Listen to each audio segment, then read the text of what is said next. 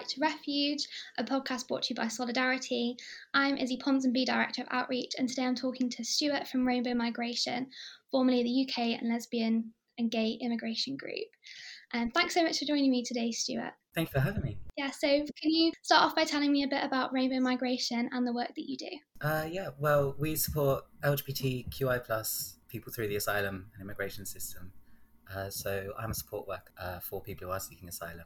Um, we also provide uh, legal advice and we do other work around campaigns and training and support to other organisations as well.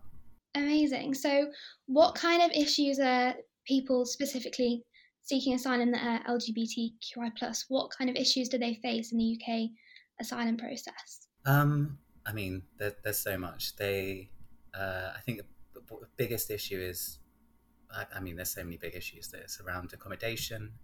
Um, they can be housed in accommodation basically with uh, people who other people who are seeking asylum, but also people who might be from their home country that have uh, that are homophobic or transphobic um, so they don't often feel safe, especially in like hotels where there's lots of people. Around proving that they are LGBTQI plus, it's the Home Office uh, really like stereotypes, and yeah, they they they uh, have a, an idea of of what it means to be uh, queer. So having a same sex partner is going to make you more likely to prove that you are gay or, or lesbian or bisexual. Um, but obviously, not everyone wants to be in a relationship or can be in a relationship. If they're housed in um, parts of the country where there aren't many LGBT groups, then they obviously can't prove that they're part of any organisation. The money, obviously, that they receive at about forty pounds a week is not enough to really go out and socialise with other LGBTQI plus people. Um, yes, yeah, so there's there's a massive system of disbelief. They still face homophobia here. So that's obviously it's all such a difficult situation. We've talked quite a lot on this podcast is about what it means to be a refugee generally and the struggle they face. Obviously, these are all additional struggles on top of the struggles that anybody that's not in this particular group as a refugee faces, which just is really awful. So, the work that you do, can you tell me specifically the different ways that you help them? Uh, yeah, so as a support worker, um, I mostly provide emotional support. Um, we're still working from home uh, from the pandemic. Uh, but we run, well, I run the men's support group. We also have a women's support group and a trans support group. So yeah, I, I mostly speak with people over the phone or communicate by email. Uh, I can help them with issues around their housing or accessing healthcare, and we also help them find solicitors as well. And we have a legal advisor that can talk to them initially and just guide them through the process to start with. So is this so? This is before they've um, reached their asylum processes as well. They're kind of waiting for their asylum hearings. Uh, yeah, so we can talk to people um, if they're thinking about claiming asylum, um, and then yeah, from the process from when they start to their claim um, up until they get granted refugee status, where they're with. Okay, that's really cool. So, uh, what kind of issues specifically are you helping them? Obviously, well-being and housing is kind of a big one, but can you just talk to me a bit more in detail about? Uh, so, I think most of my service users are fairly isolated um, so it's a lot of just being there for them. Um, I think helping them talk about anything they want to talk about and also preparing them for speaking with the Home Office. I mean, a lot of what they go through, they've been hiding who they are for so long um, and then have faced just awful situations in their home country that even being able to speak about being LGBTQI um, is difficult for them. Um, yeah, and a lot about what kind of healthcare they can get, what they can speak to their GP about. Many don't really know if they if they are registered with the GP um, that they can ask about mental health and that there are options for like therapy and counselling and medication. And also, yeah, knowing what knowing sort of other things that they can access, like like healthcare costs that they can get, um, that they, you know, something that they should just be automatically enrolled in for getting free healthcare. They actually do need to apply most of the time, so we can help with that um, and linking them in with other organisations just so so they can get the sense of community, but also uh, so they can get evidence for their claim, so we, they can get letters from organisations to say yes, this person is LGBTQI plus, and yeah, and just and and speak them through what to expect from the asylum process because the Home Office don't really give any clear guidance. If they're in London, we can help them find a solicitor. But if they're outside of London, we can talk to them about how they can find a solicitor and what a good solicitor is and what they can expect. That sounds really useful. That kind of like holistic support. Um, I think it's really important. In terms of, you said a bit about stereotypes in the asylum interviews. Can you expand on that a bit? Yeah, I think it's um, the Home Office uh, will believe that you're a gay man more if you're uh, overtly camp than if you're not. And if you're a butch woman, they'll believe that you are a gay woman. They, yeah, they like a traditional story of coming out. So that sort of internal struggle, realizing you're gay and then having a, an experience with the same sex partner and then coming out to everyone. Whereas obviously, that's just not what happens for most people, uh, especially in other countries where they, they are just hiding. Yeah. They just suddenly get caught and they just have to flee. It's not something that they have traditionally come to terms with in, in that sort of like that that almost what what um, and I, I, don't even think it's true of people in the UK who grow up here have that traditional coming out story. But I think, yeah, they look for that um, sort of yeah TV story of realizing internal struggle and then coming out. And if you have a different story, or and even if you're religious, um, they will question, well, why are you religious if this religion teaches that you can't be gay, which is obviously just not how faith works, and it's not how people are. My goodness. So, and most of the people that you deal with, have they fled their countries and become refugees due to their sexuality? Is that the main reason? Yes. I think, yeah, it's it's a really tricky situation, isn't it? We spoke in the previous episode about when they come and they have these asylum interviews and they're expected to know like LGBT groups, and obviously the country they've come from has none.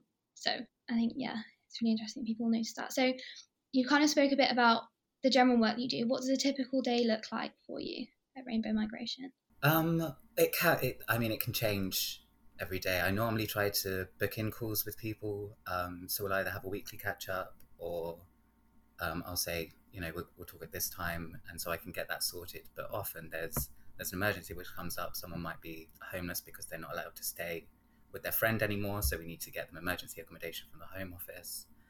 Um, they might be in urgent need of solicitor because they've got a case hearing coming up, um, and it's it's not that easy to find a legal aid solicitor. We, I always have been able to find someone eventually, but it can just be an urgent rush of messaging everyone we know and being like, "Please, can you take this on?" Um, and yeah, someone could just be having a, a mental health crisis. They could be feeling really low. It's not all like urgent or crisis. Like I do have absolutely lovely calls with people as well, where we are just catching up, and I am just someone that they can talk to about their lives because they don't really have uh, much support around them. Um, and yeah, every two weeks I run the men's support group um, over Zoom, which is lovely. It's about 14 people. We all just, yeah, we can chat about the asylum system. We can chat about their problems with their housing or solicitors, and we can just talk about their experiences really. Um, and everyone just has that safe place to share without judgment. So even if people are living with friends or if people are in accommodation where there aren't any issues, it still isn't always easy for them to speak openly about uh, either being queer or um, the specific issues they're facing. They know they have a safe place. That sounds really valuable. In this, what kind of time frame are we talking about? I'm assuming it is quite different, but generally, how often, how long before the asylum claims? Absolutely ages, and it's taken longer and longer since the pandemic. Um, well, we've had people before the pandemic, I think like four years just for one claim, not even being refused and then going to court, just on their first claim, still waiting. People are waiting, I think like a year and a half, two years for their main interview to come up. And then after that, they could get a decision in five days or they could get a decision a year later. It's not as if they're in a queue and waiting their turn. The Home Office don't seem to actually have there's there's no rhyme or reason to how they are assessing cases or pulling people up. You really just don't know. And even when the court, if they do go to court to appeal, and the court can tell the Home Office to do something by some point, the Home Office can just reply on the last day of that month saying, "No, we need more time. We're not going to do it." And then a month later, so we've had yeah, we've had service users just month to month to month. Even when the court's told the Home Office to do something, they haven't acted. So it can be I would say I, I, I, don't think anyone at the moment is uh, getting their main interview and a decision within a year. Um, and I'd say on average about you're waiting two, three years and maybe more.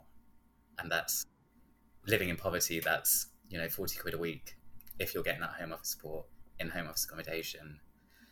Just unable to start your life, you can apply for permission to work after a year um, of waiting, but even then, it's only on the shortage occupation list, which is often highly skilled jobs, um, which even if they have the relevant experience and qualifications, those qualifications aren't recognised in the UK.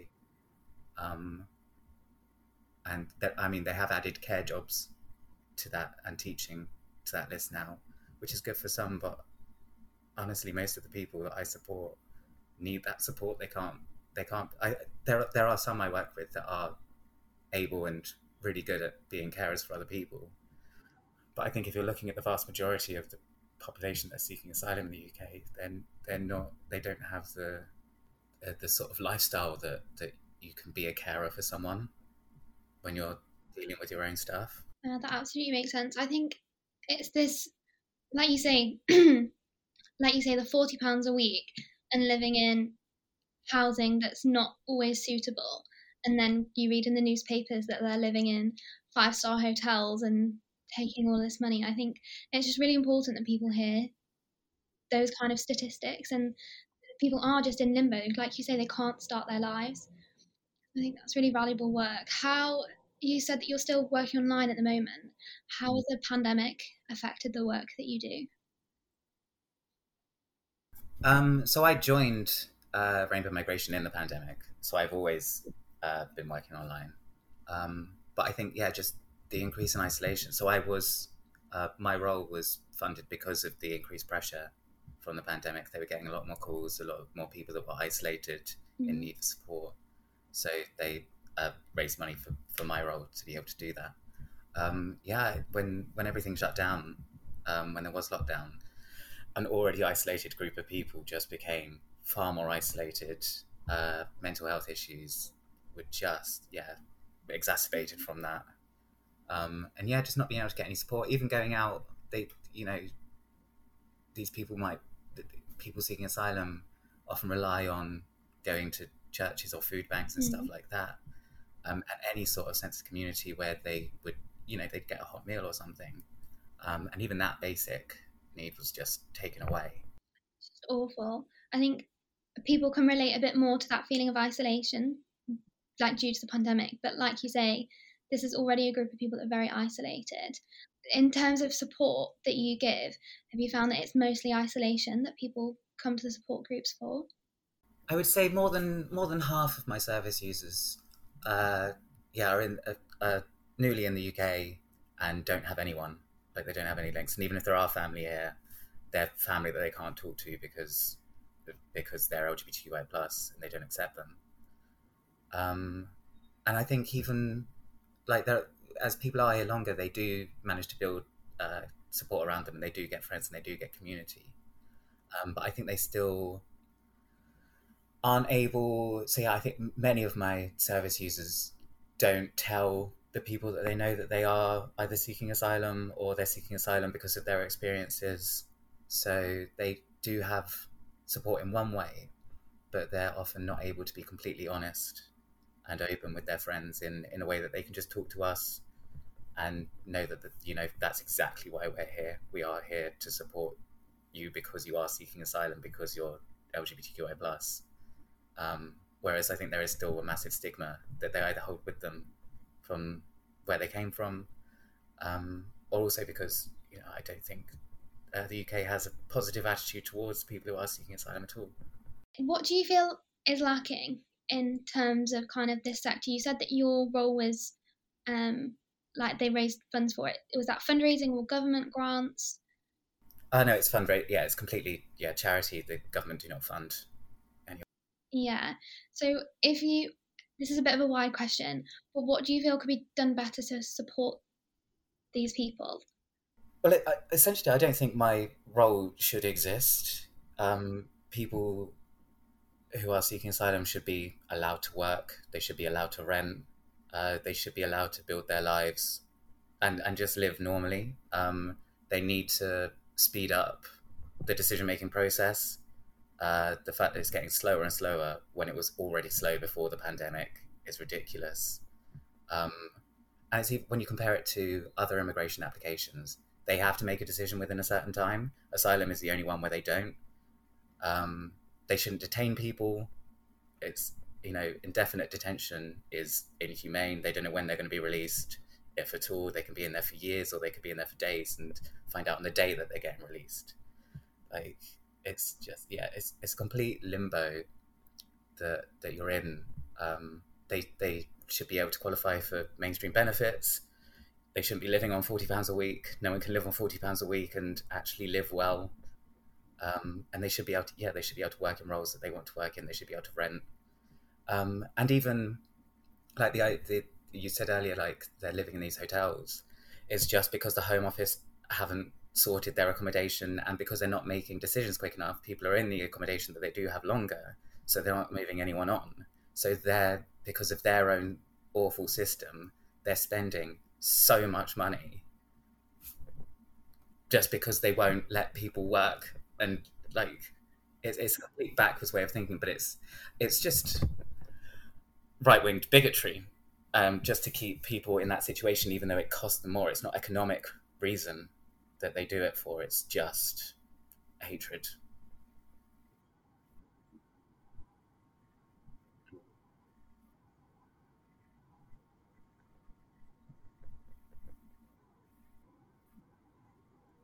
exactly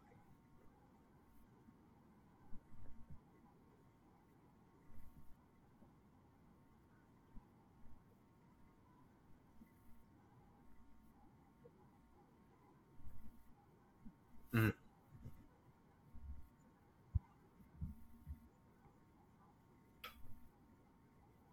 Yeah it's completely yeah it's it's a complete unknown.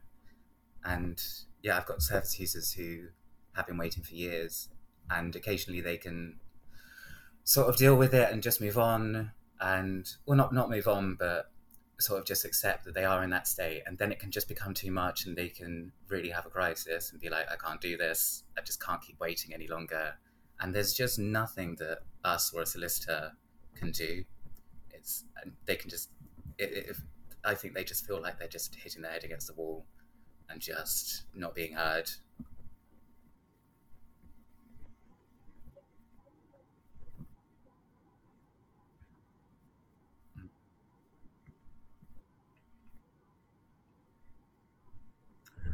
Um, the way they ask for evidence to prove that you are LGBTQI plus, um, it's it's it's it's one of the first things I think most service users will speak to me about when they first come here and and they're claiming asylum. They're just like, how do I prove that I'm gay? Like that's just a nonsense thing. Um, and it's it's just, there's a massive culture of disbelief in the Home Office, and we've always suspected, but it became confirmed this year from people who worked in the Home Office that they have targets to reject claims. They are encouraged to reject asylum claims and hit that number. And if they are um, granting too many, then they'll lose their job. They'll get fired. Like, and you, you won't progress in the Home Office if uh, you are granting asylum. Um, and yeah, the accommodation should be better, and especially access to LGBTQI plus only accommodation. That's I think that's one thing that all of my service users ask for, um, and especially uh, trans service users really feel uh, that they can't be around, uh, they can't live with cisgender people because of their experiences, because they don't feel safe, and because they do receive abuse here, like in, in hotels. I think every single one of my trans service users has reported feeling unsafe, that they are either being bullied or harassed. And we can report that to the hotel, we can report that to migrant help, but often they don't want to, they don't feel safe, they're worried about how it will affect their claim, even though it won't. But they, there's, there is that culture of, of not feeling safe and not feeling uh, empowered to report anything. I don't really have any words. That's just it's just such an awful situation, um, and the work you do is obviously so brilliant to support them but it's just such a systematic change, isn't it? What do you find hardest about your job? yeah, the, the, the, the fury at the system is is awful. Um, and I think also because of so I've been here since November 2020. No one who's come to me as a new service user has been granted asylum, has been granted refugee status. Like I've had people that have been with us since before I joined, and, and they've been granted, and that's wonderful. But I've never had that that win almost from working with someone from the start. I'm still just working with people who I met in my first week, and they're in exactly the same situation. And it is just there's nothing you can say. There's not we can purchase one-off things for them, but we don't have a massive budget. So eventually, that you are just having often the same conversation with someone that you might have had a year ago, and just trying to be there while they're waiting, and just knowing the whole thing is unfair. Because there's there's nothing more than there's nothing more I can really do than listen and talk to them at their level. Uh, we can get everything in place. We can get them in suitable housing. We can get them a solicitor that's going to represent them. But they are just waiting in this system where they're living in poverty, and there's nothing else you can do. Like, like the fact that you've not had anybody get to that point, it's just it just must be so difficult. Can I just clarify? Are the solicitors that you find for them are these pro bono solicitors? Yeah, we refer to legal aid solicitors. We also have um, on our website we have like a list of uh, solicitors that are also like private if people can pay for. But when I refer, I only refer people to legal aid solicitors. And I noticed on your website that you speak about um, like providing advice for people claiming asylum as a couple. Can you just talk Mm. to me a bit about that and how that? works? Uh, yeah, so we um, we have a, a like a monthly uh, sort of register that people can ask for help uh, if they are applying as a same-sex couple. Um, but that is one-off advice um, with the solicitor. Uh, we don't provide any like support work for that. We only provide support work for people who are seeking asylum.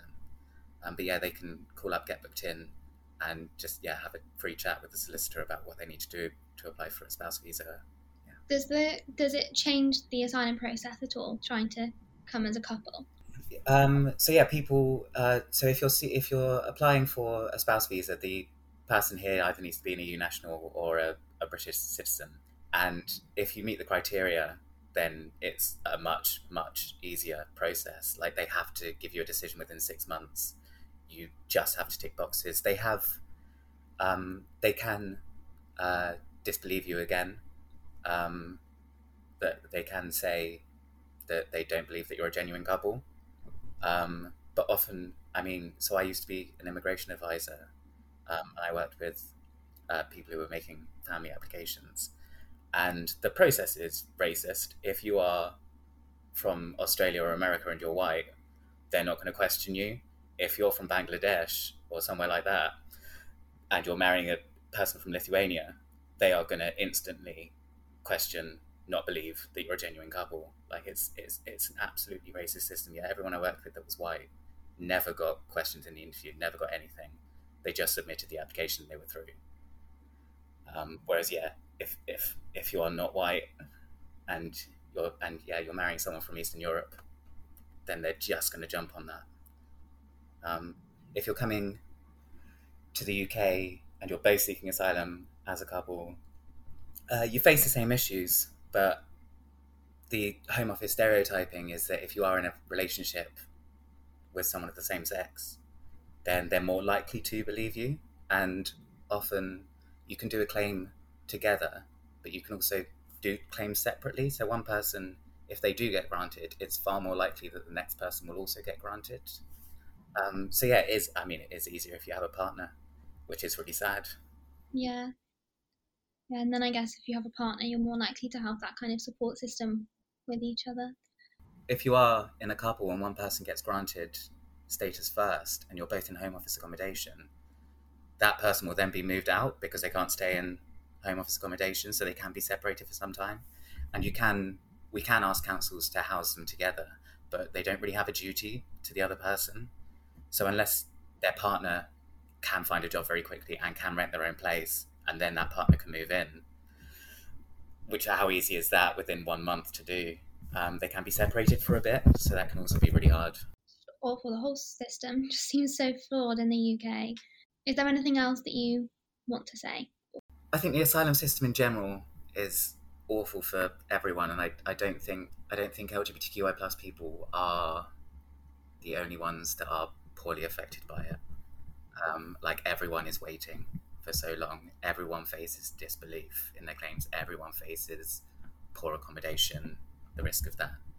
Um, I think specifically with LGBTQI plus people, the the risk of living in poor accommodation can be greater because they are living with people from their home countries that are the very people that they were trying to escape. People in yeah LGBTQI plus people in detention especially, there's nowhere for them to go. There's no safety. Um, yeah, I, I mean, I, I think I, I'm very negative about the whole thing. It's there's there's no nice thing to say other than I, I, I love the people I work with. I think they're absolutely amazing people. I yeah, they're, they're just my favorite people in the world. I can't believe how strong they are and how resilient they are. I couldn't do it. I just couldn't do it.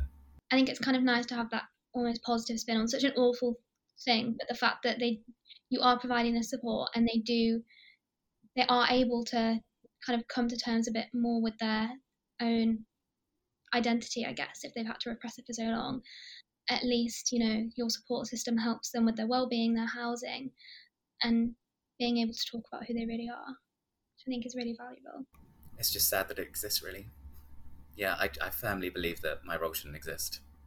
Um, I think we need a massive change in the political system. I think, I mean, this government is terrible for so many reasons, um, but I don't, I don't even know if, if a Labour government would be any different because they run the same system 15 years ago, and it's it's worse now, but it wasn't great then.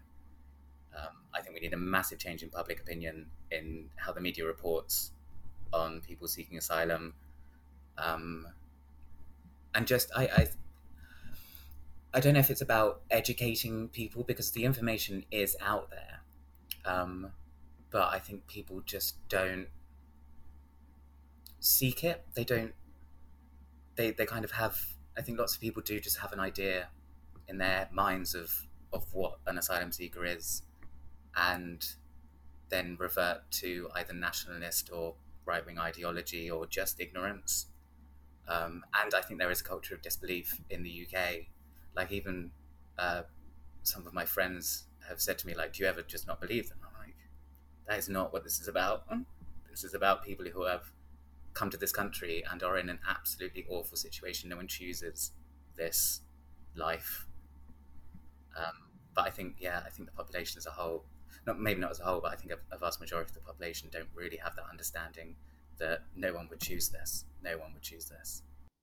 Yeah, at Solidarity, we've just run um, an End the Lottery campaign, kind of talking about it is a lottery where you are born, the situations that you're born in. Anybody, you're just lucky that you were born in the UK in a privileged position.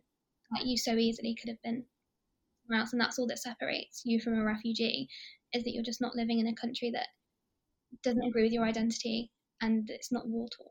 Yeah, and, I, and yeah, I think people do have that entitlement and sense of birthright, whereas it's complete nonsense. I'm just, I'm so lucky to have been born here and be able to be gay here. Well, the work that you do is so brilliant and obviously makes such a difference in supporting these people through such an awful process. So I'm just in awe of the work that you do, um, and I think it's so valuable. Thank you so much.